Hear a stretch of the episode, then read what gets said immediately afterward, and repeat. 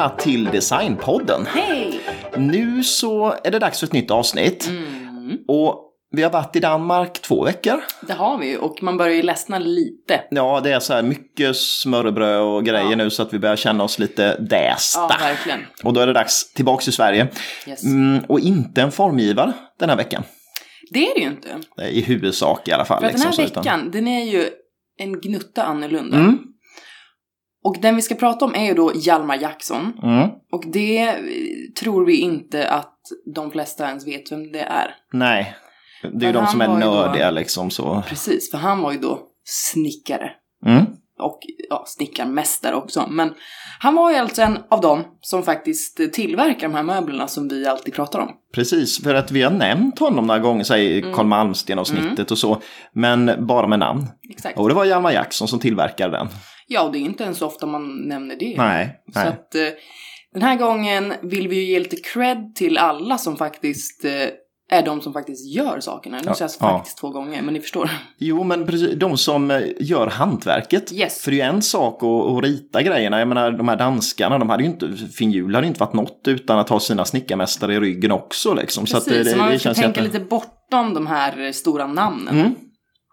Till de viktigaste personerna egentligen. Ja, i, i liksom hantverks-Sverige. och eh, Mm, nu kastar vi oss tillbaks till ett, alltså en gyllene period när det gäller hantverk i Sverige. Mm, Jag kan säga att det är bara under den här perioden som hantverket är lika bra i princip som, Som i Danmark. som nej, men, ja, både som i Danmark och eh, som det var innan skråväsendet Mm. försvann och som de här antika möblerna. Liksom, för att de här snickarmästarna de kikade ju på Haupt liksom, och den Oh ja. typen av eh, eh, Han har ju hantverkare. kallats för tout. Mm. Så att, Nej, men det här blir spännande. jo men det blir det. Ja, Och eh, något annat viktigt är ju att vi har tänkt göra ett avsnitt om honom ganska länge, Mm. men hittar ingen information. Nej, det, det har bara dykt upp så här lösryckta små delar i Carl Malmsten-böcker och så, Mm. Bland men annat. det finns väldigt lite. Precis, sen hittar ju du då Mm. en avhandling Mm. på nätet av en Anna-Sofia Tarukoski Mm.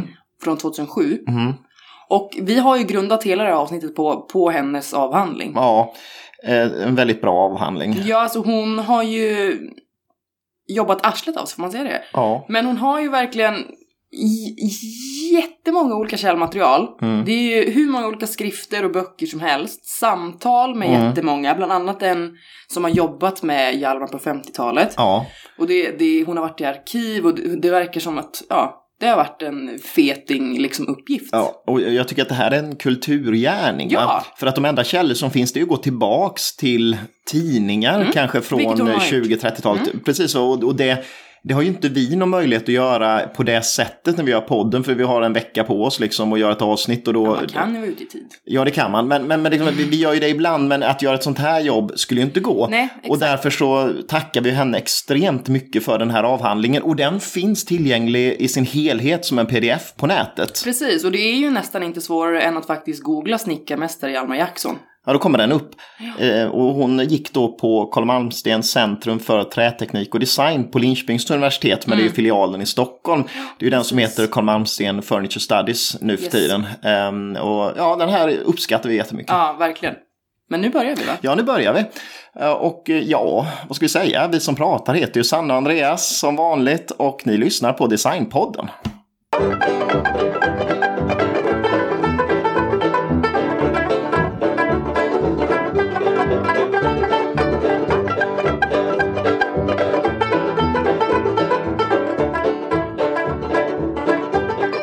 Hjalmar Jackson, som han hette. Ja. Föddes den 26 mars 1888 i Enviken i Dalarna faktiskt.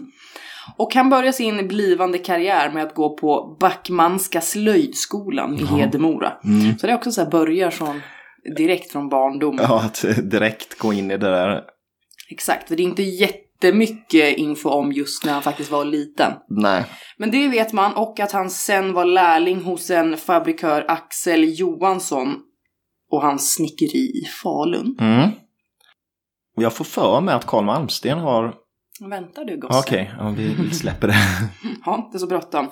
Mellan 1910 och 1912 så var Hjalmar gesäll hos en snickarmästare, Per Jönsson i Stockholm. Mm. Och där ansågs han faktiskt vara en av de bästa av de här nio gesällerna som var där. Ja, redan då. Och en var ju då Carl Malmsten. Yes. Och då kommer de i kontakt där redan, eh, vad sa du, 19...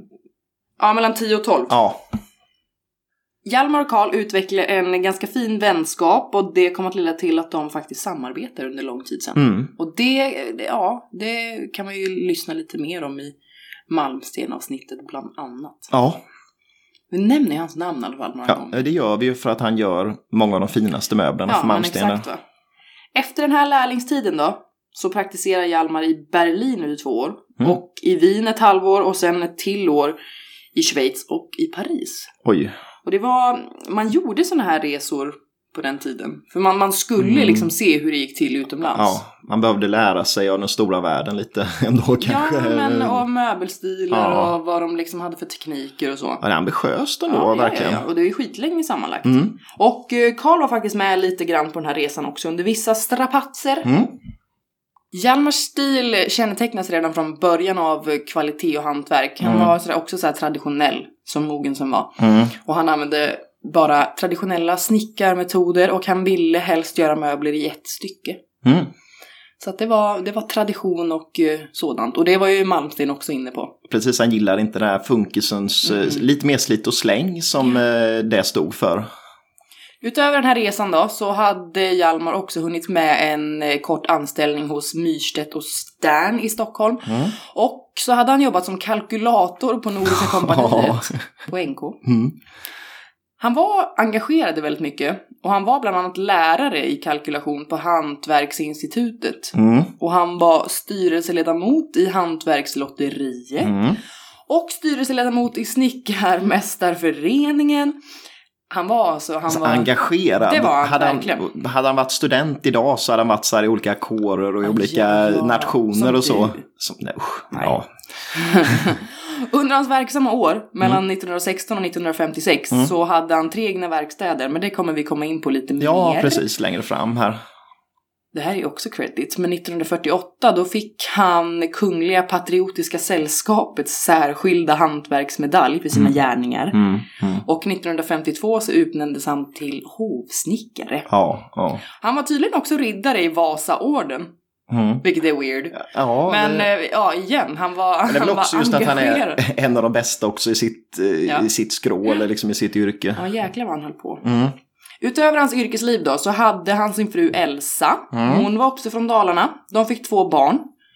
Den ena hette då Britt Lisbeth med ett eh, bindestreck. Britt Jaha. Lisbeth. Ja, det är ju fint. Ja, och den andra hette Anders Klas.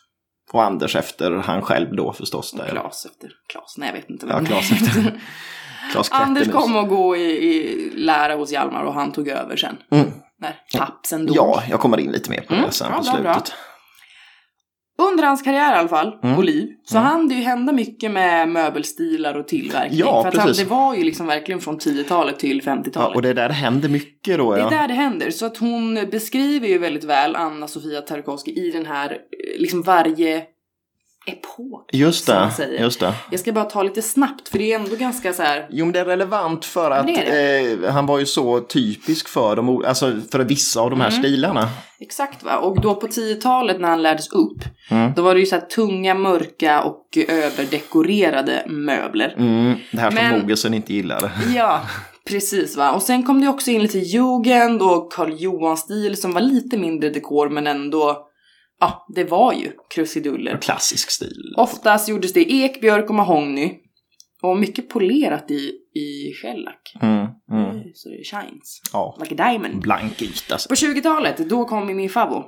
Art deco. Mm, Och det var ju då, eller det är ju nyklassicistiskt ska jag säga. ja. På svenska kallat Swedish Grace. Mm, Med lite mer strikta linjer, mm, antika ornament. ja. Och 30-talet, då kommer då funkis som vi har eh, lärt oss 70 gånger En ungefär. miljon gånger har vi Ja. bara malt om Ja, det. det är sant. Och då tvingas ju faktiskt Hjalmar att kombinera det här traditionella tillvägagångssättet som man har med moderna möbler. Mm. Det var säkert klurigt. Ja, det måste det varit för eh, han... Ja, han vill inte göra sånt. Nej, Eller Ja. Vad fan vet jag. vi vet inte. i Sverige. 40-talet, det var ju tiden för industriell tillverkning och ja, det blev ju mindre och mindre av hans snickarmästare Ja, de, de blev inte lika viktiga längre liksom, för att nu, nu övergick vi till industriproduktion. Precis, men han, han överlever ju ändå Mm. så att säga till 50-talet. Och han dör ju faktiskt då, så han Mm. hinner ju inte uppleva jättemycket av det. Men 50-talet annars präglas ju mycket av nya material och Mm. nya tekniker. Mm. Typ plast och så vidare. Ja. Men han, ja, han ju inte riktigt vara med på Nej. hela den utvecklingen. Men hur som helst så stannade han alltid med sina traditionella...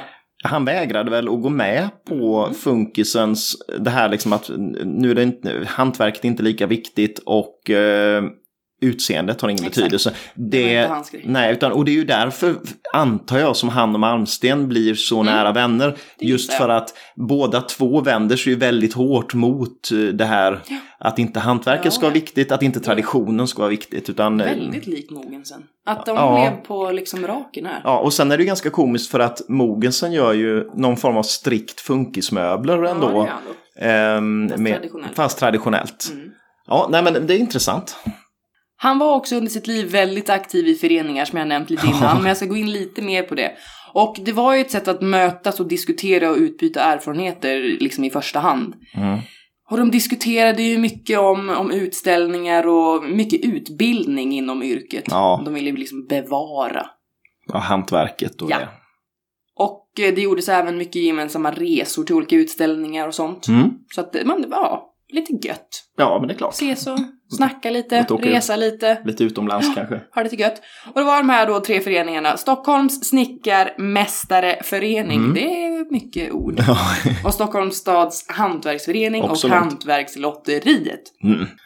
Men i det förstnämnda, ja. då diskuterar de mest aktuella frågor. Bara umgicks och snackade lite. Okej, det var inte så jättemycket praktiskt utan Nej. det var mest... Ja. De hade lite gött. Mm. I hantverksföreningen så var syftet att främja yrkesskicklighet och höja hantverkarnas liksom status Mm. i samhället. Mm. Så det var ju lite, lite djupare. Ja, och det kunde väl behövas i en tid när hantverket skulle bort. Exakt va? Mm. Så det var ju lite mer liksom, ja. Det var Det var en betydelsefullt. politiskt arbete ja, egentligen Precis. för att främja det traditionella där. Och hantverkslotteriet, och det var ju faktiskt roligt. Mm. Men hela syftet var ju från början att intressera allmänheten för god design och Mm. hantverk. Mm. Och det gjordes ju då genom att eh, man hade sex dragningar per år Mm. och vinsterna var då utvalda produkter tillverkade av föreningens medlemmar. Mm. Och det blev sjukt populärt och 1947 så såldes 25 000 lotter ungefär. Oj. Omsatte förmodligen ganska mycket pengar också. Det Där. Precis, för att jag läste lite om vad, vad de kostade. Mm. Men det var ju väldigt olika. Det var... Man kunde köpa liksom... Ja, för det var ju sex, ja precis, det var ju sex Mm. dragningar som man kunde köpa Mm. för hela året och, Mm. ja. Men de hade ett stort överskott. Ja. Men det använde de ju väl. Jag kan bara ha en, en eh, liten anekdot där. Mm. För att eh, vi fick in ett, eh, på jobbet fick vi in ett skrivbord Mm. eh, som, eh, ja, från Hantverkslotteriet då, en vinst. Och just det var väldigt, lite extra bra kändes det som. Så att vi eh, gick ner i det där näringslivsarkivet och började Mm. leta där. Och vi hittade ju om det där skrivbordet och så, och det är ju inte så roligt, eller i sig liksom den historien, men när man såg vinsterna, det var så här, tröstpriset var två kandelabrar i silver från Borgila och sådär. Och det, det, det verkar så sjukt bra vinster. Ja, Någon vann ett helt, alltså man kunde vinna ett helt vardagsrum av Carl Malmsten och sånt. Det, det, ja. Helt Så det är jäkligt häftigt och de möblerna är verkligen de här man älskar om man säger Ja, va. verkligen. Fatta coolt. Ja, det är, det är så roligt och när folk har kvar vinstlotterna också sådär, de ligger i möblerna, Ja. då blir man glad. Ja, jäklar, det skulle jag säga. Mm. Men, men. Mm. Det var hans föreningsliv. Ja. Sen ska jag bara snacka lite, lite om den här första verkstaden han hade. Ja. Och det, den hade han faktiskt tillsammans med Malmsten. Mm. Och den startade de 1916. Mm. Och de båda kommer ju då att arbeta med möbler till Stadshuset. Och det kan man ju höra mer om. I Malmsten, Malmsten-avsnittet. ja. Så att vi, flera grejer vi hänvisar till kan vi väl säga att eh, har man inte hört Malmsten-avsnittet så kan man ju bara liksom, Ja, alltså Hjalmar gjorde ju liksom för- möbler formgivna av andra också. Men Mm. jag orkar inte riktigt gå in på det. nej. Men det var ju ett problem under den där tiden att det var brist på råvaror. Mm. För att det var ju krig va? Men Mm. dock inte andra världskriget den första. Ja, för att liksom mixa det upp lite. ja. Ja, brist på råvaror. Mm. Men snickarna, de löste faktiskt det här gemensamt genom att eh, köpa ett råvaruförråd. Mm. Och de köpte alltså gemensamt, alla snickare och liksom snickarmästare, Mm. virke, oljor och shellack. Och så fick man ta därifrån. Ja, men det var ju... Visst var, visst var gulligt? Ja, det är ju roligare än det här konkurrensen som man tänker inom visst var många yrken. Ja, Men det är för att de var mer sammanhållna och de ville liksom Hjälpa varandra. Ja, för att det inte skulle dö ut ju. Mm. Det är jättefint tycker Mm. jag. Sen 1920 så såldes den här verkstaden till Svenska Möbelfabrikerna. Som många andra. ja. Bodafors är framme där och rycker i Det är de, de olika. det är de faktiskt. Mm. Och där var min lilla trudelutt klar. Ja. Ehm, För det är ju möjligen så att det här avsnittet inte kanske blir jättelångt. nej, men eh, jag kastar mig vidare här och så ser vi hur långt det blir helt Eller enkelt. Eh, och går vidare i fortsättningen av eh, Hjalmar Jacksons liv. Yes please.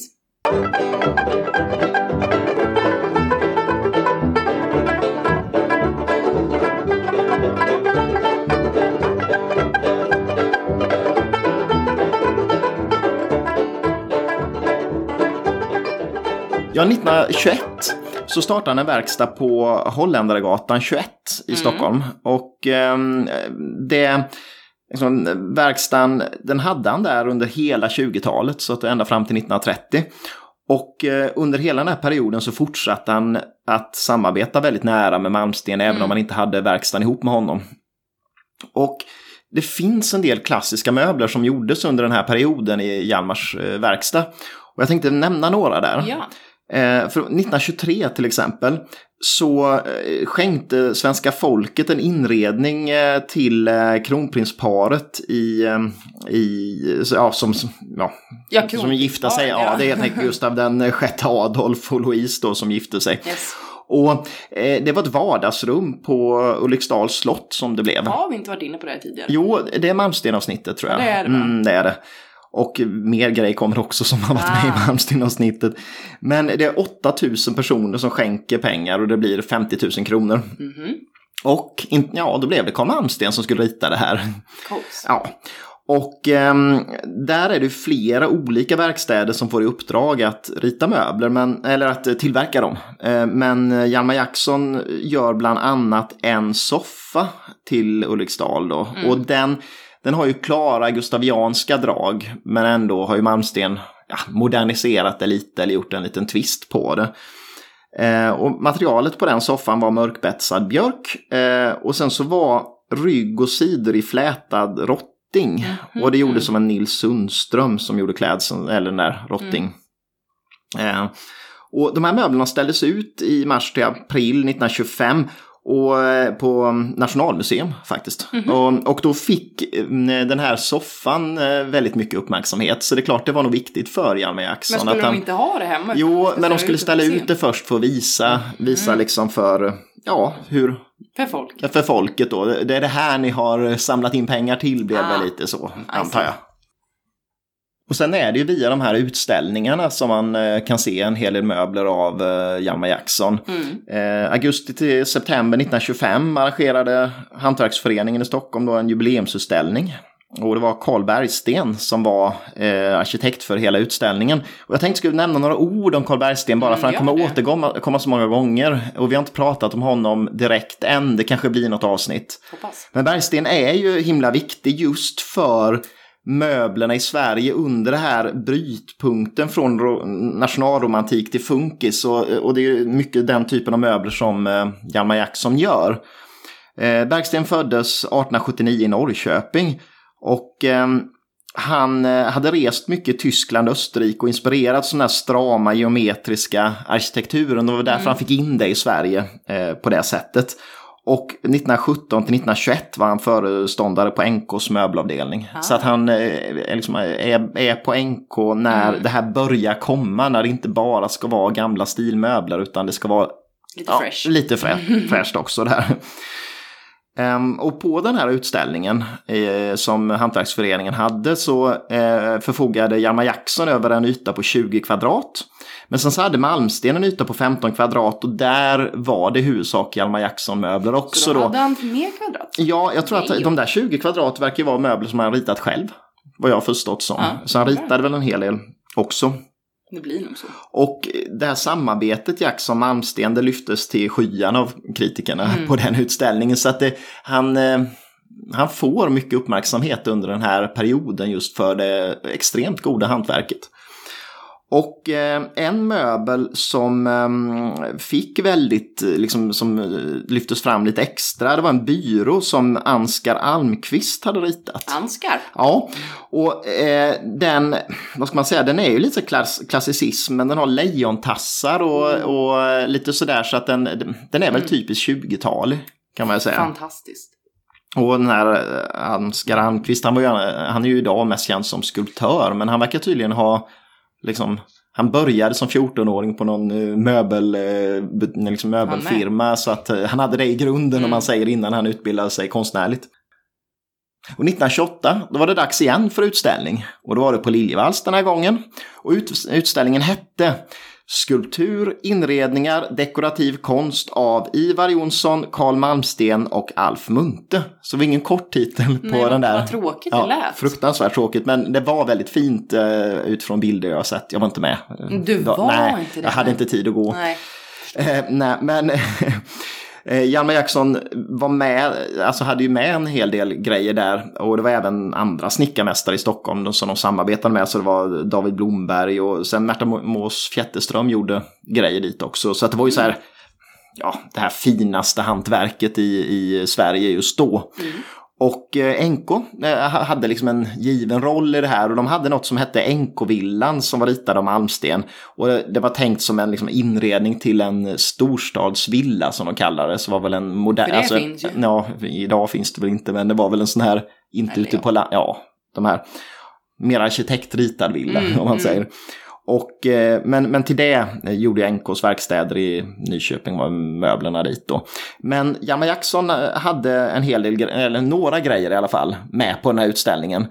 Och det var ett biblioteksbord. Mm. Och det där är ju jäkla maffigt för att det är en replik av ett bord han hade gjort eh, två år tidigare till Grand Hotel.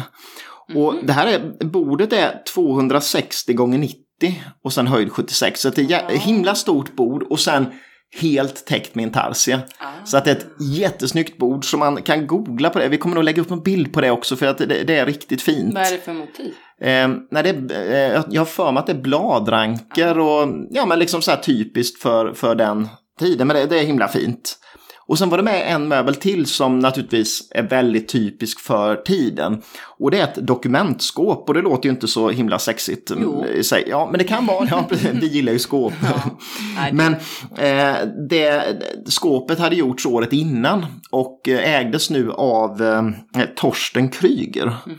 Som var bror då till Ivar Kryger som sköt sig i huvudet när det gick Ja. dåligt. Ja, det behöver inte. Nej, jag behöver inte gå in på nu. Det är tråkigt. Eh, Därför kallades det Krygerskåpet. Men, men det har liksom överskåpet är helt rakt. Mhm. Och sen så har det intarsia och sen står det på en hög benställning. Som är rak fast det har lite krusiduller upp till liksom. Mm, Och sen så är det intarsia i klassisk, eh, liksom klassicerande stil. Och det, Ja, det. Eh, där är mm, liksom det är urner och grejer. Jag- gillar det där och det, Mm, det är också sån där låter- fin, fin möbel. Sen måste jag nämna en utställning till under den här tiden. Var det Och- 30 kanske? Nej, eh, faktiskt inte än, utan det är tidigare. Ja. Det är Amirka-utställningen. Vad hette den? Mm, Amirka-utställningen 1927. Okej. Eh, och den, det är ju himla häftigt faktiskt för att det är en utställning som eh, med möbler av Carl Malmsten som ställdes ut på Metropolitan i New York. Och tanken var att man skulle eh, liksom visa på att det svenska konsthantverket var lika bra som till exempel i Frankrike och så. Och det var inte bara Malmsten som var med utan det var Uno Ren och Karl Hörvik, Oskar Nilsson och andra av de största namnen liksom i, i Sverige. Och eh, vem var utställningsarkitekt om inte Carl Bergsten här så att han, han, han spelar roll hela tiden.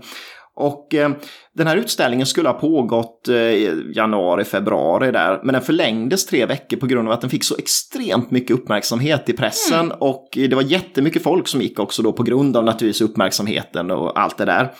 Men Hjalmar Jackson hade med bland annat då en sekretär som Malmsten hade ritat. Och det är också så här typisk eh, nyklassicism, Swedish Grace, Mm. det här med eh, liksom intarsia med mytologiska motiv. Det var någon bevingad häst och sådär liksom. Nice. Och sen stod det slutet gott, allting gott på den också. Och sen några geometriska figurer. Så att, men den, eh, om man ska göra en, en sekretär snygg så är det så man ska göra känns det som. Med flyget. Ja. Sen tänkte jag nämna också eh, fartyget MS Kungsholm. Igen. Ja, det återkommer ju också många gånger. Och Hjalmar Jackson förknippas eh, ganska mycket med det här och man trodde då att, eller många tror nog att han gjorde möbler dit, men det gjorde han inte. Men eh, grejen var att han, eh, han, han är ändå inblandad, så jag tänkte att jag ska nämna det här fartyget för att det, det är så viktigt också för den här tiden. Och MS Kungsholm byggdes åt svenska Amerikalinjen 1927 till 1928 och det skulle vara ett systerfartyg till MS Gripsholm som hade byggts ett par år tidigare. Och exteriört inte så häftigt kanske, svart skrov och så här vitt överdel vid som hytterna. En båt. Ja, som en båt ser ut liksom och två skorstenar och bla bla bla liksom. Men inredningen, där hade man bestämt att det här ska vara liksom en, ja, en, en, en, seglande utställning över liksom det svenska konsthantverket. Mm. Och man slog ju på stort liksom. Det, det var ju verkligen så. Och um, ansvarig arkitekt, ja, det var ju Carl Bergsten. Yeah. och det var bland annat Malmsten som ritade grejer, Märta Mås eh, hade med grejer där, eh, Simon Gate, Elsa Gullberg, det var det bästa Sverige hade att komma med. Och det här fartygets storhetstid varade ungefär 1929 till 1939. För 1939 hände något. Nej. Då kommer andra världskriget. så att, eh, då var det inte så smart att åka på havet och det gjorde man ändå tydligen. Så att 1941 så, eh, ja då blev man kapad av amerikanerna som bara beslagtog fartyget för att ha som eh, så här, i militärtrafik istället. Men de lämnade tillbaks det. Jaha. Eh, så att 19, ja, 4 januari 1942, nej, det, det, lämnades tillbaka men såldes igen. Och det är det här som är lite rörigt för att eh, förmodligen så inser väl svenska Amerikalinjen att det här kriget kan ju pågå ganska länge. Och då vet man inte riktigt, liksom, ekonomin är dålig. Så man säljer fartyget eh, i januari 1942 tillbaks till amerikanerna. Mm. Men det verkar som de dumma jäklarna hade ju kvar all inredning då när de sålde Nej, det. Men för det vill ju amerikanerna Nej, de, de slängde ut och förmodligen slängdes allt. Oh. Eh, så det där är lite ångest. Eh, och sen så efter kriget så brann fartyget och eh, återigen såldes den till Amerikalinjen. Men då var det ju helt liksom, de hade ju röjt ut allt och så lite så militärhytter och grejer i och sen blev det ju ingenting av det och på 60-talet så skrotades det. Mm. Men orsaken till att, att Hjalmar Jackson nämns i samband med och förknippas med MS Kungsholm det är att han fick och det är ju ett ärofyllt uppdrag egentligen, det är att han skulle inspektera och granska möblerna eh, till inredningen. Så att han blev på något sätt en sån här kontroll, kontrollant helt enkelt. Precis, det var han. Sa inte jag det innan? Jo, jag nämnde att han, var, att han Nej, jobbade som det ibland. Han var Stockholms handelskammares besiktningsman. Mm, och det är säkert därför då med en sån bakgrund och dessutom mm. vet han precis hur, hur grejerna ska göras för att det här ska eh, stå sig i internationell kritik. Och det, det var någon, någon så italiensk fartygsbyggare eh, som sa att jag var jättestolt över mitt, eh, mitt eh, fartyg som jag gjorde men sen såg jag MS Kungsholm och då så mm. skämdes jag. så att det, det, fick ju jättebra uppmärksamhet liksom och det var ju Ja, det, det var något som Hjalmar Jackson tyckte ändå var en av toppen på sin karriär, att han fick det här uppdraget. Sen då är vi framme 1930 och då är det en ny verkstad igen. Ja. Och det är verkstaden på Humlegårdsgatan. Och nu är det återigen en verkstad tillsammans med Carl Malmsten. Again? Ja, för att eh, liksom centralt för det här var Malmstens där projektet Verkstadsskolan. Och det var ju en, en, eh, liksom en praktisk konstnärlig skola och det pratar vi också mycket om i yep. Malmsten-avsnittet. Så jag kommer inte säga någonting om det, förutom att det, eh, nämna just att det är elever som, som finns i verkstaden. Och grejen var ju det där att det fanns inte så många skickliga snickare i, i Sverige. Och Hjalmar ville ju främja det här så att han eh, var ju gärna på när Malmsten ville ha en verkstad tillsammans så att unga, liksom, outbildade snickare kunde få gå med hans riktigt skickliga anställda då. Mm. Och ett bra sätt att lära upp sig och det, det byggde på det här mästare lärling igen som man inte hade haft heller då. Skrå. Skrå. Ja, det blir ju som ett skråväsende trots att man avskaffat det hundra år tidigare liksom. Eh, och eh, den här verkstaden, man hyrde den helt enkelt genom att splitta det rakt av. Så att det fanns 12 bänkplatser och man tog sex bänkar var. Och eh, sen utöver det så delade man på en maskinverkstad, ett kontor och sen ett källarlager där man hade alla liksom, ja, virket och de här grejerna man använde. Och eh, Carl Malmsten valde en Helge Lindstedt från NK som mästare i den här liksom, verkstaden. Men eh, Hjalmar Jackson fick ju liksom, han bidrog med maskinerna och sin personal som, som ändå lärde upp mm. eh, också då. Och det låter ju så här jättemärkvärdigt med verkstad som hade ju inte så mycket maskiner och det nämns lite i den här avhandlingen vad man hade för maskiner. Det var det traditionellt. Ja, det fanns alltså en maskin som var en kombinerad rikt och planhyvel, fräs och långhålsborr. Sen fanns det en bandsåg och en fanerpress och så var det det man hade. Yes. Och i övrigt gjorde man vid sin, vid sin snickarbänk med handverktyg. Nävarna. Ja, faktiskt. Och första uppdraget till den här eh, verkstaden då, det blev att göra sina egna bänkar. Ja. Så att man gjorde liksom, eh, ja, eh, man fick ju göra allt från grunden helt enkelt. Och sen skulle jag nämna lite om möblerna under 30-talet i den här verkstaden. Och ja, då är vi ju framme i 1930 och då är det ju Stockholmsutställningen. Mm. Och jag tänker inte prata mer om Nej, Stockholmsutställningen, eh, förutom bara att Hjalmar Jackson hade med en rumsinredning och den är inte särskilt dokumenterad. Så man vet, inte, eller man vet väl hur den såg ut men det finns inte jättemycket kvar bevarat i fotoväg och så av den. Och han stod ju också för de här lyxmöblerna som eh, han och Malmsten gjorde mm. och mm. hängde inte på funkiståget där. Så därför tycker jag inte den är så viktig i Hjalmar Jacksons eh, liksom, nej, nej, nej. Eh, utveckling. On, Men sen kommer en bröllopsgåva till och den är däremot mer viktig. Kunglighet. Mm, 1935 och då är det eh, kronprinsparet i Danmark istället. Ja. Och då så är det Stockholms invånare som ska skänka en gåva. Varför då? Ja, men det är ju för att eh, hon prinsessan där är ju svensk. Och då blir det ju, då, då, ska de skänka den här och då, då beslutar de igen att det är Carl Malmsten som ska rita den. Och det de önskade sig var en matsalsmöbel till slottet. Fick man önska också? Ja, det fick de tydligen. och matsalsmöbel, det låter lite så här, vi har fyra stolar och ett bord. Så ja. Men det skulle inte de ha. Utan de fick ett 14 meter långt bord med 60 stolar, en silverkista och två sideboards. Kan de sitta på varsin ände? Ja, och titta på varandra och prata ja, med sån här burktelefon ja, eh, med, med, varandra. Ja. Men det här är ju då eh, bland annat eh, Hjalmar Jackson som får göra grejer, men han gör ju absolut inte allt utan det är Hjalmar Wikström och många av de andra snickarna som också får göra. Ja. Och men den här visas ju i Sverige också då. Man gör tydligen så inför det här. Man, man visar upp det här är gåvan. Och det gjorde man också på eh, Hantverksföreningen i mars 1935. Och då hade man titeln på den här då mm. visningen var De kungliga möblernas kvalitet, vår kvalitet för alla. Eh, så vill man väl liksom så visa att vi har samma. Men det är ju inte riktigt sant för att Nej. vem hade råd att köpa de där grejerna? Nej, det, det är ju de här Kryger och... Lögn, ja, för det blir liksom Kryger och, och de här rikaste. Men i alla fall, det var ju ett bra sätt att marknadsföra sig att man, man tillverkar till slotten. Med lögn tänker du? Ja. Nej, ja.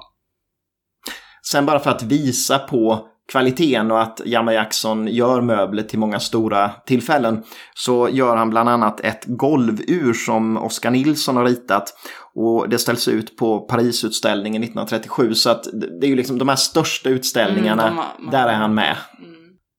Och sen var vi framme då vid 1950 och då är det ju det här som du pratar om att, att det här är ju lite på tillbakagång eh, med hantverk. Och Hjalmar Jackson skaffar sig en ny verkstad här igen eh, själv den här gången då. Och det är eh, på Tulegatan 19 på andra våningen och det kallades tydligen Hantverkshuset så det är mycket mm. så här hantverkare och, och verkstäder som mm. ligger där. Mm. Fortfarande tror jag Jaha. faktiskt. Ja.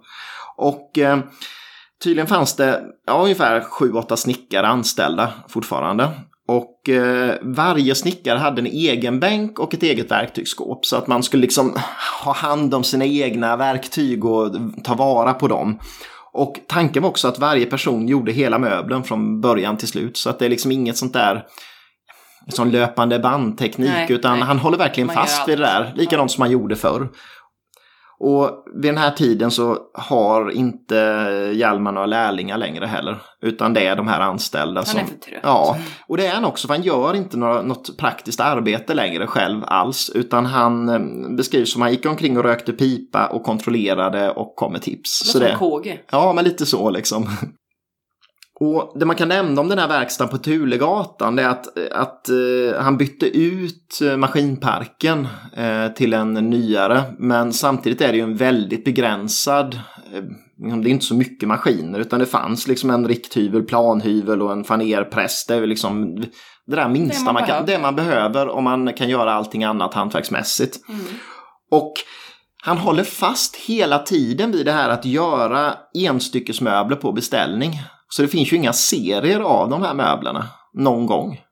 Och det bygger ju också naturligtvis på att ja, det handlar inte om att, att gå över till industriproduktion. Nej.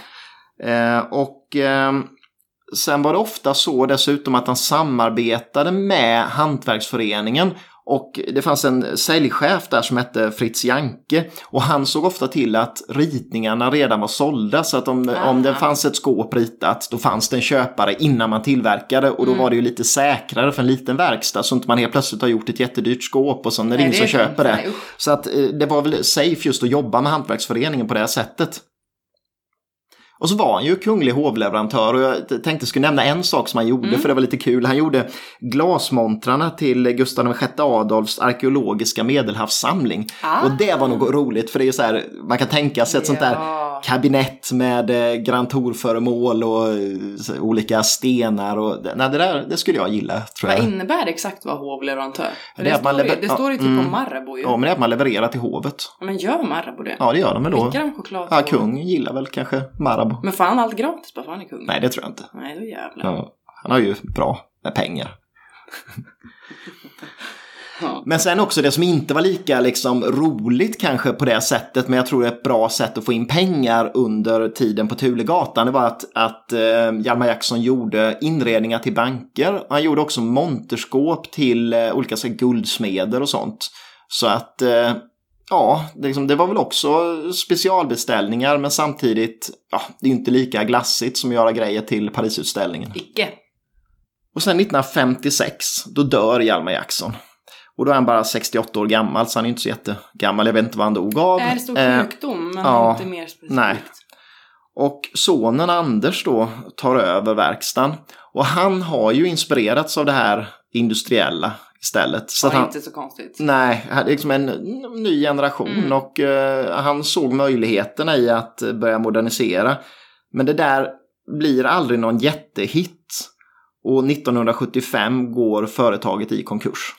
Så att Nej, det slutar med det. Ja, det är ju trist på det Mm. sättet. Men Hjalmar slutar ju med fanan i topp Ja, tycker jag. För att han, han eh, viker inte för trycket och det Nej, tycker jag är roligt. exakt. Han är en av de här liksom, som verkligen stod för Mm. hantverk i Sverige. Och där är det slut med historien om, eh, om eh, Hjalmar Jackson. Det är det. Jag är glad att vi gjorde det. Mm, verkligen. Och, Och ge lite cred till arbetet. och kombinerar man det här med Malmsten-avsnittet och så, då tycker jag man får en bra helhetsbild. Ja, verkligen.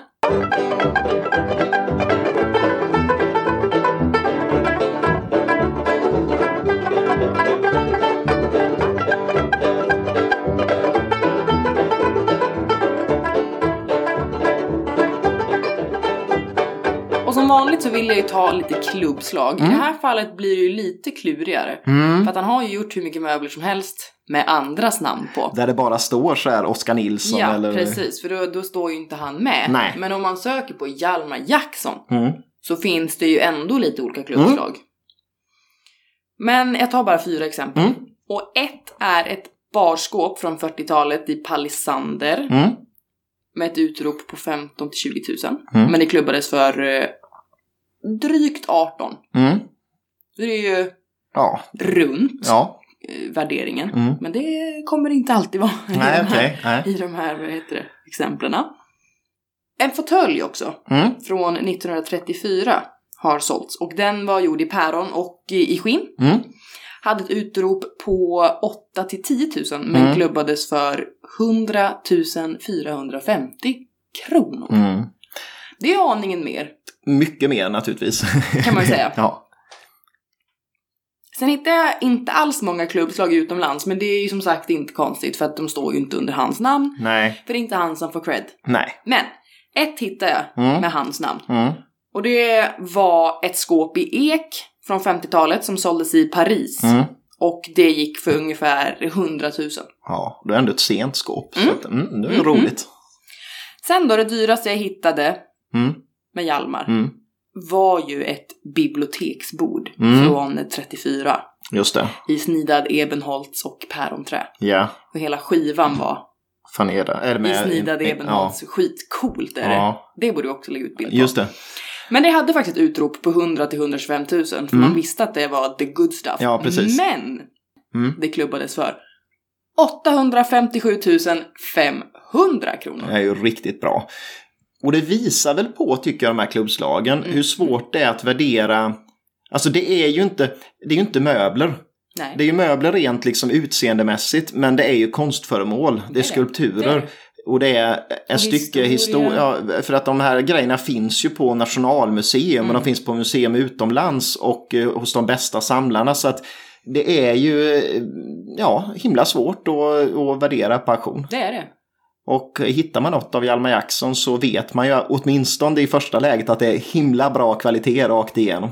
Och ofta kan man ju råka köpa något av Hjalmar utan att man vet Mm. det. Och hur märkte han till exempel? Ja, det är det som är frågan. Nej, men ofta står det, på mycket av det han har gjort står det HJJ på. Ja, dubbel-J, Ja. HJJ. Eh, och det... Hjalmar Jackson. Ja, mm, och, och, så det kan man ju hitta på vissa grejer att det står. Mm. Och en del grejer han gjorde med Malmsten står det faktiskt det där i intarsian på.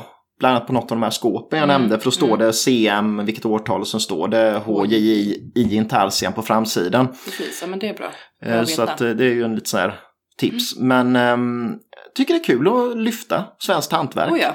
Och idag finns det ju inte så mycket kvar, men man blir lite glad när man går på det här eh, Carl Malmsten Furniture Studies, deras examensarbeten. Eh, För de är fortfarande, alltså en del studenter där är så himla duktiga. Eh, så att eh, vissa håller ju en extremt hög standard. Tyvärr tror jag inte de får utöva det sådär jättemycket för att det är svårt. Nej. Alltså det blir ju väldigt dyrt om du har lagt ner väldigt mycket tid idag. eh, Med tanke på att Ja, arbetet blir bara dyrare och dyrare. Liksom. Det är Så att ja, det är ett lite utdöende liksom, det här med hantverket. Men Det vi vill lyfta det. Det vill vi. Och det har vi gjort. Och där är det slut. gör vi igen. Ja, och det är slut på veckans avsnitt. Det det. Men eh, som vanligt så vill vi uppmana alla att prenumerera på oss. Då blir vi jätteglada för då det, får du ner avsnittet direkt till Ja, mobilen eller vad du lyssnar på. Och eh, följ oss på Instagram. Yes, yes, yes. Där heter vi Designpodden. Mm, och där går det ju... Ja, inte jätte. Men man kan komma med lite liksom, både meddelanden och kommentarer och sånt man vill där. man blir man jätteglada här. Ja. Eh, och vill man något, skriva någonting lite mer så längre kanske, så kan man skicka ett mail. Ja, till designpodden gmail.com. Ja, så att det får man jättegärna göra om man har Ja. några tips på ämnen och idéer och annat sånt där. Och annars så hoppas jag att vi hörs igen nästa vecka. Yes. För då blir det ett helt annat ämne. Tack och hej.